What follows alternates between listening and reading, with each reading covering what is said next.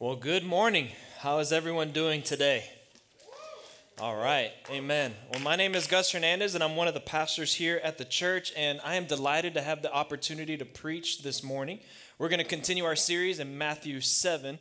And I want to just say this for those of you who are joining us for maybe the first time and you're kind of just checking out the church, we want you to know hey, we exist to help lead people to discover and display the reality of Jesus. That's really what we're all about.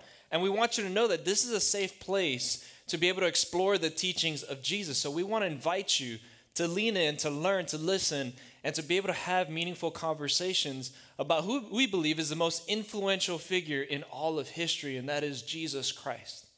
And so we're excited to continue a series on the Sermon on the Mount, which is the largest collection, single collection of Jesus' teachings in one spot in the scriptures found in the Gospel of Matthew. But before we dive in there, I just want to kind of tell you a little bit about myself. There's something that uh, you may not know about me, and that is before Barbie and I had kids, Barbie is my wife, uh, before we had kids, one spring, late spring, almost about to be summer, I kind of did this really impulsive thing where all of a sudden we're sitting there, we're chilling, we're kind of bored, and then I was like, yo, we should plant a garden. And she's kind of like, all right. And so here, here's the funny thing. If you know me and, and we've, be, we've been friends for a while, you'll come to find out that I'm kind of wired like an Enneagram 1, right? I'm very systematic, programmatic.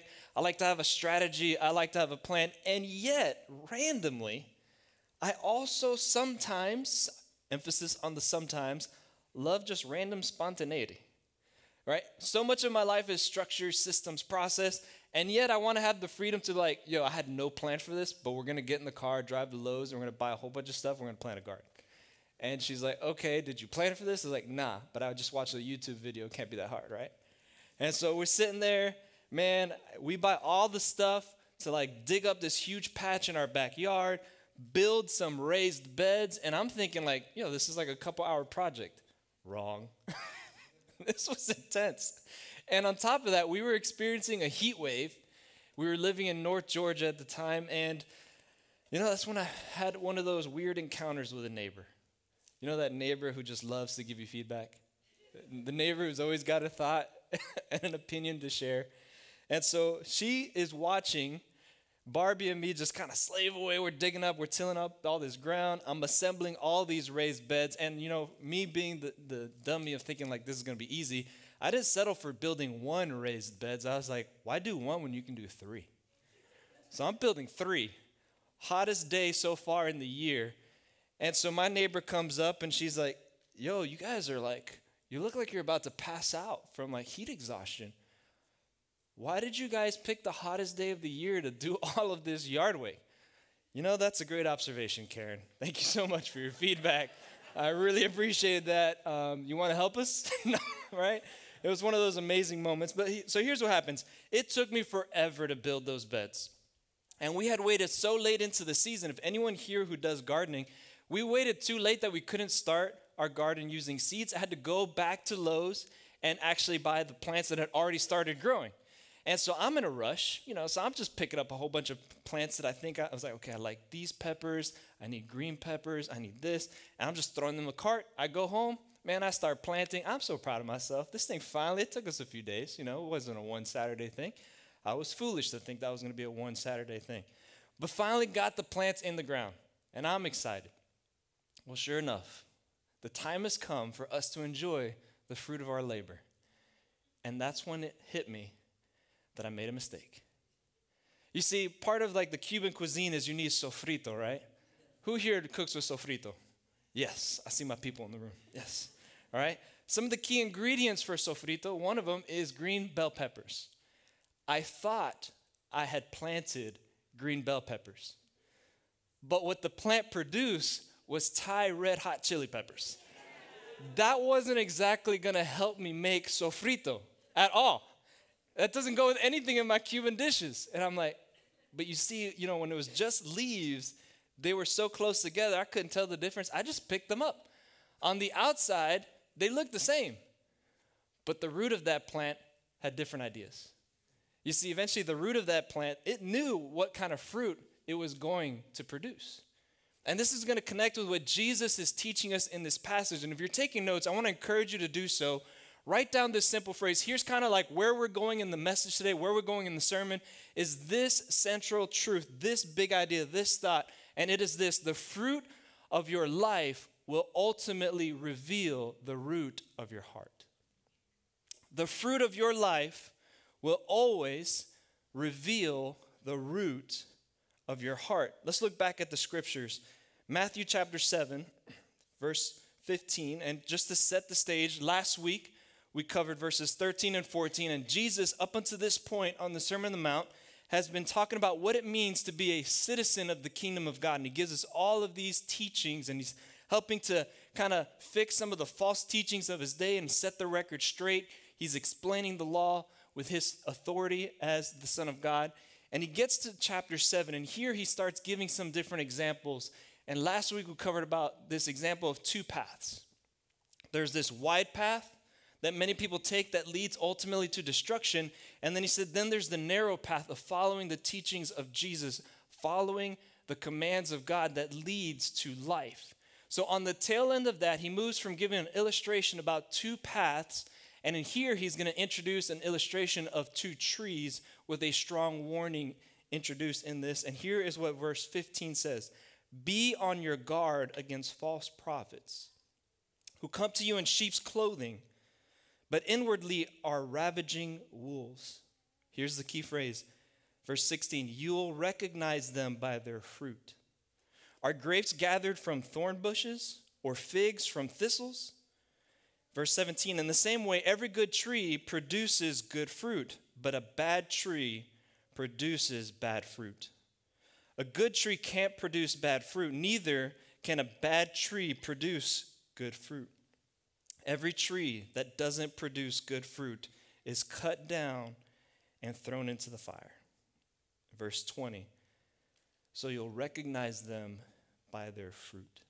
Jesus transitions into this section of the Sermon on the Mount by giving a strong warning to his followers to watch out for false prophets. Here's the first point of our message and this is the warning that Jesus would give us. It was important back then, and it's still important today. That we as the church should be vigilant.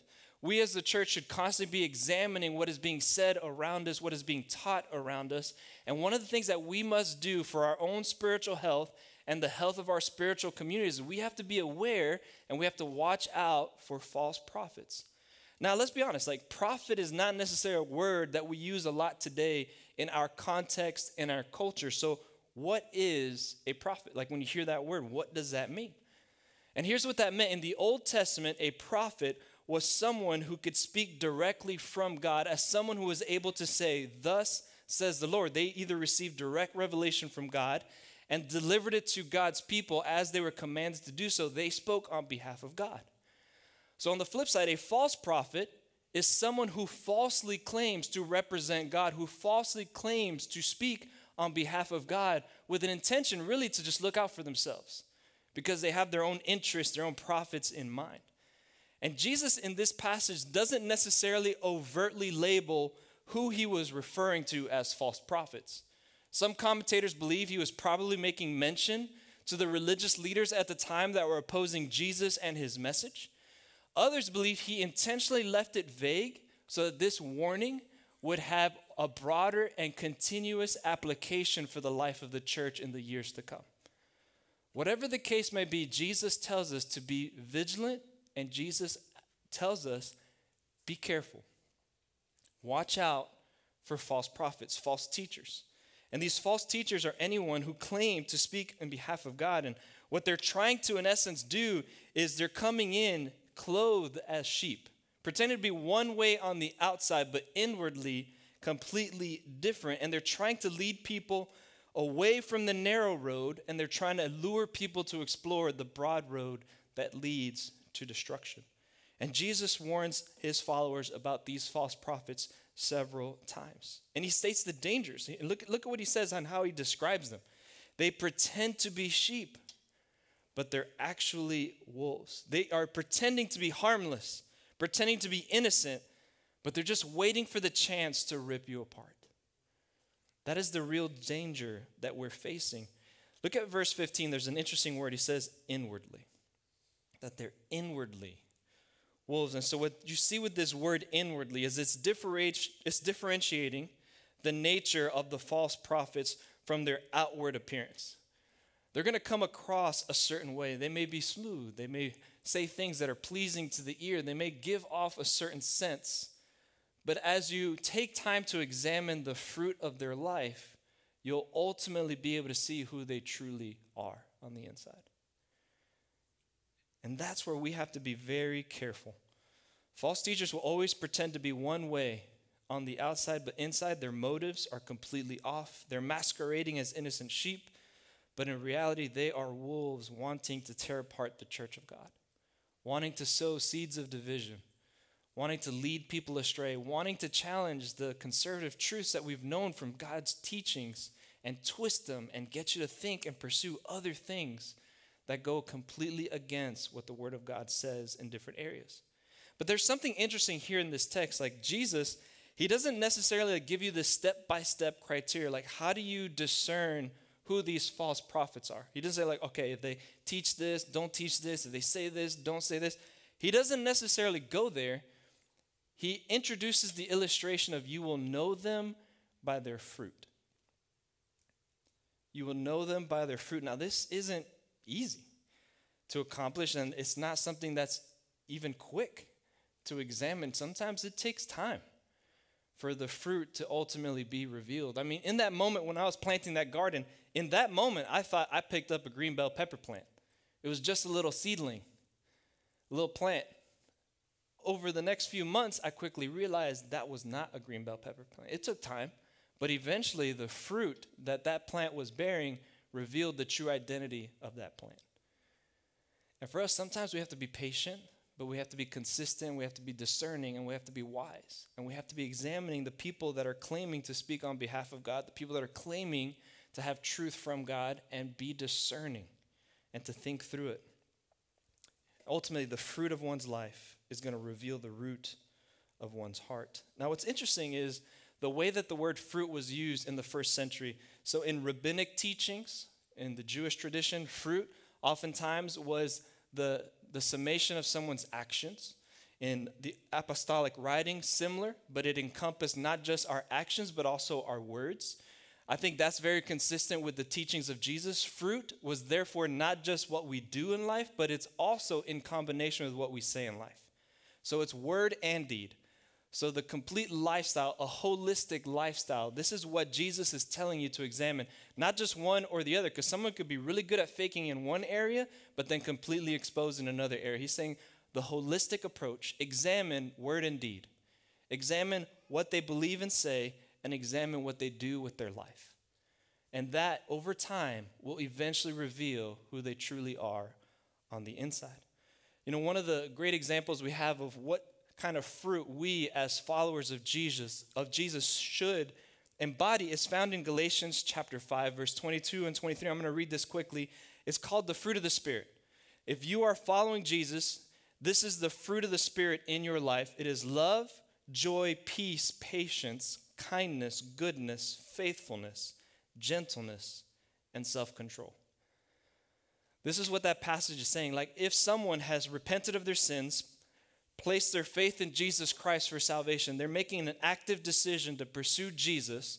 The promise that we have in Scripture is that Jesus forgives you of your sin and then gifts you the Holy Spirit to reside in you and to help you in a constant battle between the flesh and the Spirit's will. So, just because you're a Christian doesn't mean that you stop struggling with sin and temptation. We are all on this journey where the flesh broken with sin, is wanting to go this direction, and the Spirit is helping guide you in the opposite direction to pursue Christ. And over time, as you learn to yield to the Spirit's leading, this is the fruit of the Spirit that you start to embody this beautiful love, this beautiful joy, this peace, this patience, this kindness, this goodness, this faithfulness, gentleness, and self control. Does that mean that we're perfect in all these areas? No. But this is the fruit that the Spirit is trying to bear in your life. And that if you claim to be following Jesus, you claim to be yielding to the Spirit, it will become more and more evident that these traits are taking root in your heart. and are ma- manifesting themselves in your speech and in your actions. It's not just being able to talk a good game, but you got to follow through with your actions. And you're going to match what you're saying with your lifestyle. But in this passage, we see that we are examining the fruit, this holistic approach of a false teacher.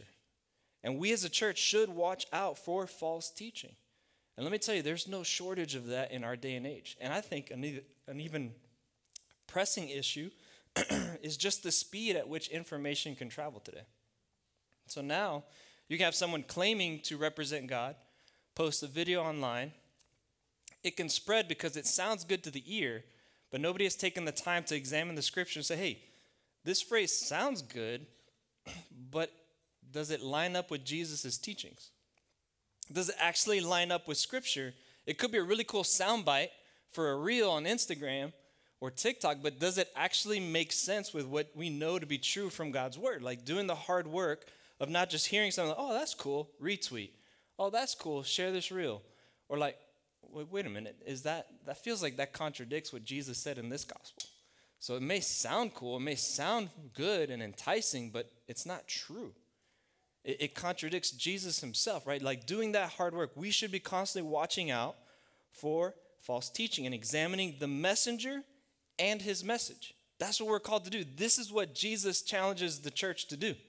Hey guys, there's going to be a lot of false prophets coming in the future. And they're going to try to lead you astray. And it starts small, it's a small little deviation. And I think that's one of the challenges of knowing who the false prophets are and who the false teachers are. Because let's be real the obvious enemies are the easy ones to prepare for and plan against. Like the overt cult leader, the overt, like crazy person that's trying to lure you away, like you can spot that a mile away. The tough one is the one who masquerades like a sheep, but in, inwardly is a wolf. Those are usually the most dangerous enemies.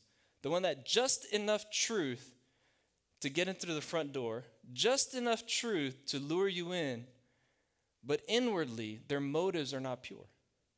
And ultimately, they only care about their platform increasing, their profits increasing, but they don't care about leading you down the narrow path to follow Jesus Christ. And so we should ask tough questions of anyone who stands here and anyone who is trying to speak on behalf of God. It's very important for us to be able to examine and discern what is being taught. There's some questions to consider. Does this person's behavior or character actually conform to Christ and his teachings? It's one thing that has always baffled me is the amount of spiritual leaders so called spiritual leaders that actually don't exhibit the humility of Christ. It's like if you're saying to, you're speaking on behalf of God and Jesus, who is the epitome of humility, and we have a rise in narcissistic leaders in churches. That's inconsistent, fam, with what Jesus is teaching us to be. And so we as a church have to hold people accountable to say, hey, I recognize this is what's happening, but this is inconsistent with the life Jesus has called us to embrace. Another question to think through is hey, do they proclaim only what people want to hear? Stuff that makes life easy and pleasurable, while also ignoring the demands and difficulties of discipleship. Like the life Jesus called us to was not an easy one. Jesus himself tries to warn you several times. There's an entire chapter in Scripture called the cost of discipleship, the cost of following Jesus, where Jesus gathers his followers and he gives them some of the strongest teachings ever. And he warns them straight up if you choose the narrow path, it will be difficult. It's not going to be easy.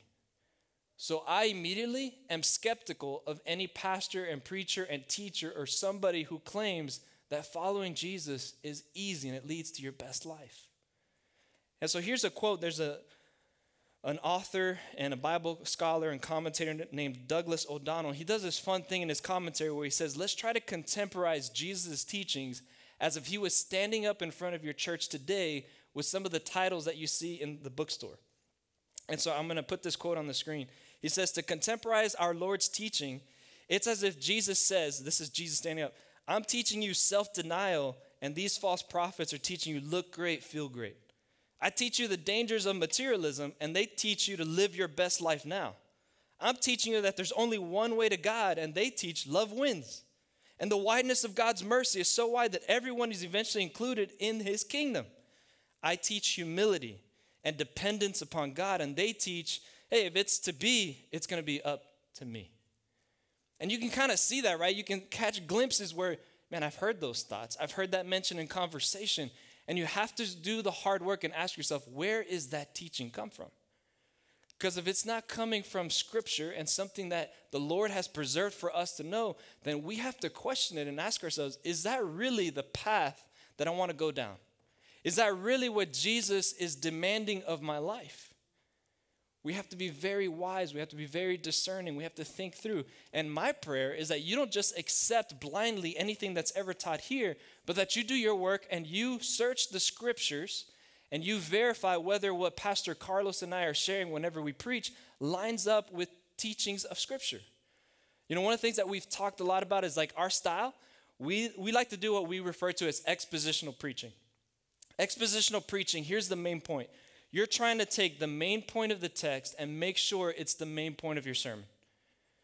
If you ever have a scripture passage read and after a 35, 40 minute message, you didn't revisit those verses and you didn't take those truths, expound upon them, help apply them, then you got to ask yourself, what are we listening to? Like, yes, you can have illustrations. Yes, you can talk about stories and jokes. They serve purposes in helping illustrate and point.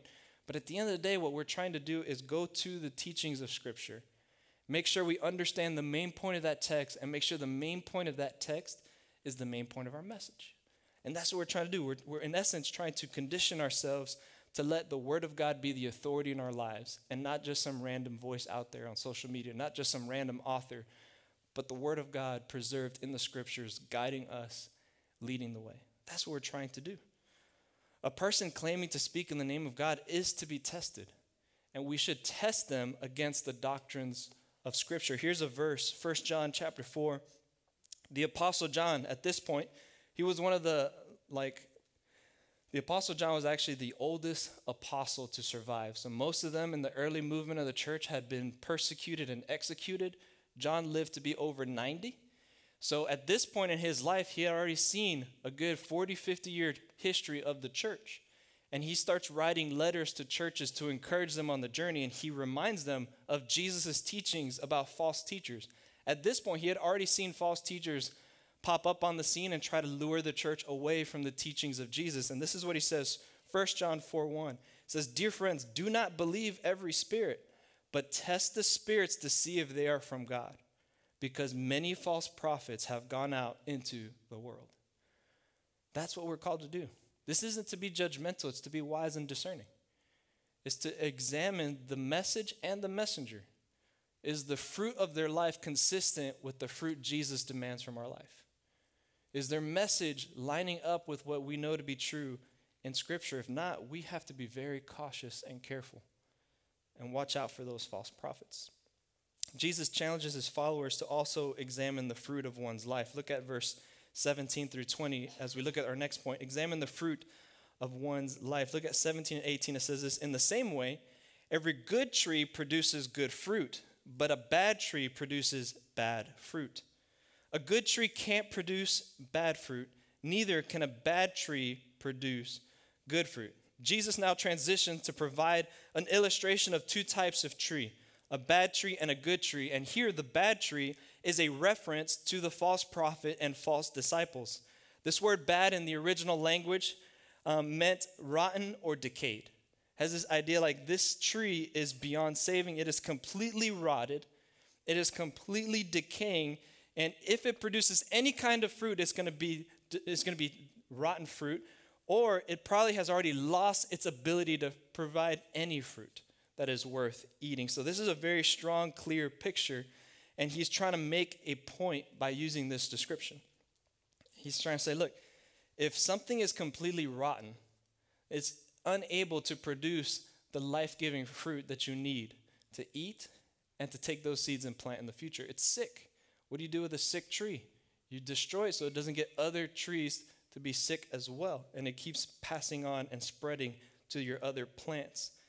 Have any of you guys ever been camping in the woods? Anybody go camping?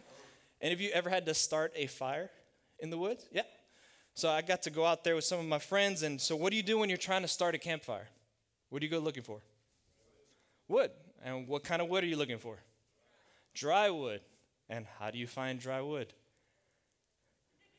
Huh? What do you guys think? I love it because you're talking like mostly city people in the city of Miami, but some of you have come from other places. Some of you have gone camping in other places. I never went camping here in Miami.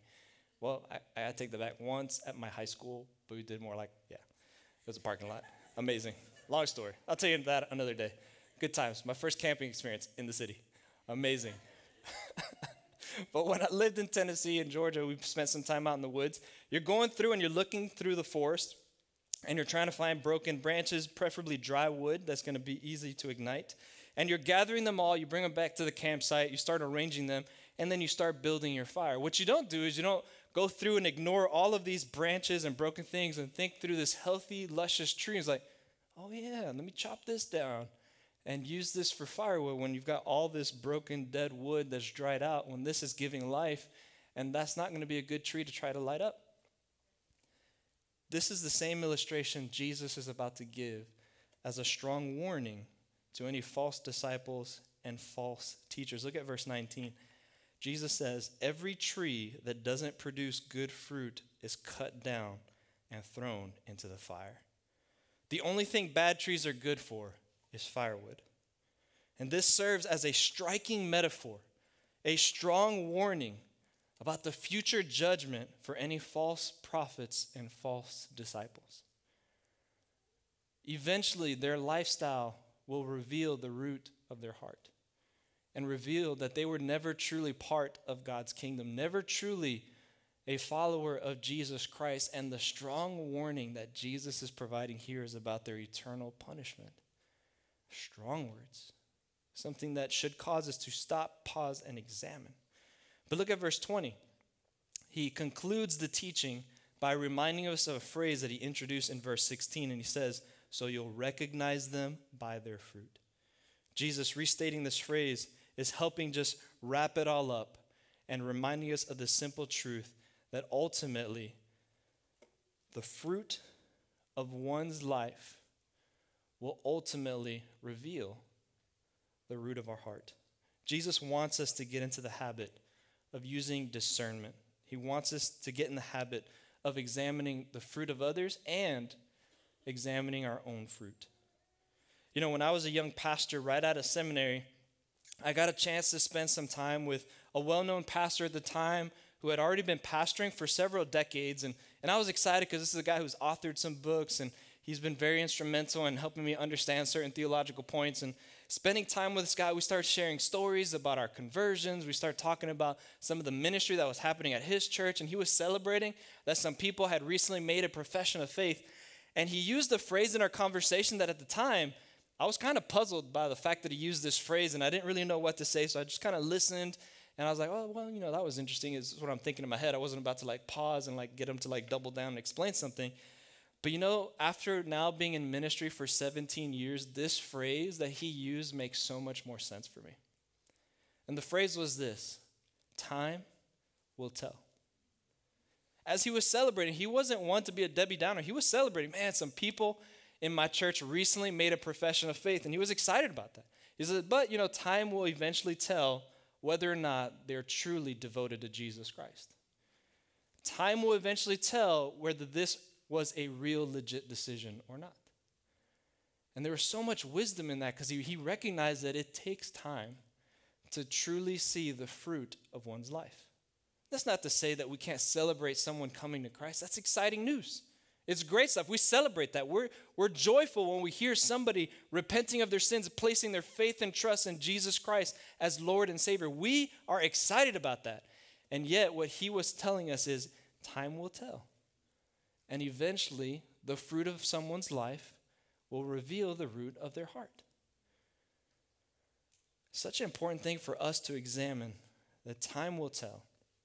But we must do the hard work of examining the fruit of those who claim to speak on behalf of God. That's the job of the church. That is your job description to examine the fruit of the people who stand before you and try to say they're speaking on behalf of God. And at the same time, it's also your responsibility to examine your own heart and your own life. So, as we conclude, I just want to challenge you to be on guard. To be on guard, to be watchful for false teachers and false prophets that are all around us. In this day and age, there are so many people that don't want you following the narrow road that leads to life, following after and obeying the commands of Jesus Christ. To be vigilant, to be discerning. And at the same time, I also want to challenge you use this as an opportunity to examine your own heart. Like, what is God trying to teach you through this passage of Scripture? As you read this, were you encouraged? Or did it cause you to step back and think, man, what is the summation of my life? Like, if someone were to examine me, is it obvious that Jesus is Lord of my life? If someone were to see how I spend my time, what I do, what I say, what I read, what I watch, is Jesus King? How I use finances, how I spend my money, if they were to examine everything of your life, is your life pointing to Jesus is Lord? Or there's still areas in your life where you're struggling to surrender over to God. And let me challenge you, brothers and sisters. Would you turn that over to the Lord? You say, God, I want you to be Lord over all of my life. Not just part of my life, but all of it. And I want to challenge you to examine your heart. And I also want to give this warning. This text is not teaching sinless perfection. There could be this temptation where we read a passage like this, like, oh, well, I mean, a good tree can't produce any bad fruit. So, like, anytime I fail and mess up, then obviously I must be lost. And it's like, no, no, no. That's not what this is saying. It's like, if you're truly redeemed and you've been purchased by the blood of Christ and the Spirit is truly at work in you, the more and more time you spend yielding to the Spirit, the more and more the fruit of the Spirit will be birthed in your life. And you can only accomplish things of eternal significance and eternal value when you're pursuing Jesus and doing things in the power of the Spirit in the name of Jesus. A good tree is a tree that has been put in God's orchard. You're brought into God's family. And your purpose is to bring forth fruit. Like anybody who's been in gardening, if you had a plant that was producing good fruit and you notice a little dead branch, you prune it. And you cut it so that you can help this plant grow a new branch, and to continue to produce fruit. There are going to be seasons in our life where we go through pruning. Because the more you follow the Spirit, the more you're aware of your brokenness and your need of God. The longer you're a Christian, the more you, you get frustrated at the sinfulness that you uh, see now that you weren't even aware to when you first started the journey. Because you've grown more accustomed to listening to the Spirit. And the things that you just kind of did without question now you're questioning, those are all signs of the Spirit's working in your life. That doesn't mean you're going to be perfect. But here's what it does mean whenever we do mess up, whenever we do give in to temptation and sin, how we respond is what ultimately dictates the root of our heart. If you feel the remorse, the guilt, and shame that leads you to the cross, that brings you back to God, saying, Father, forgive me because I've sinned against you, then that's a sign that you are part of his kingdom. If you can continue into a lifestyle of sin without any desire for repentance, for, without any desire of wanting to get right with God, that's what I would do to like question my devotion to Jesus.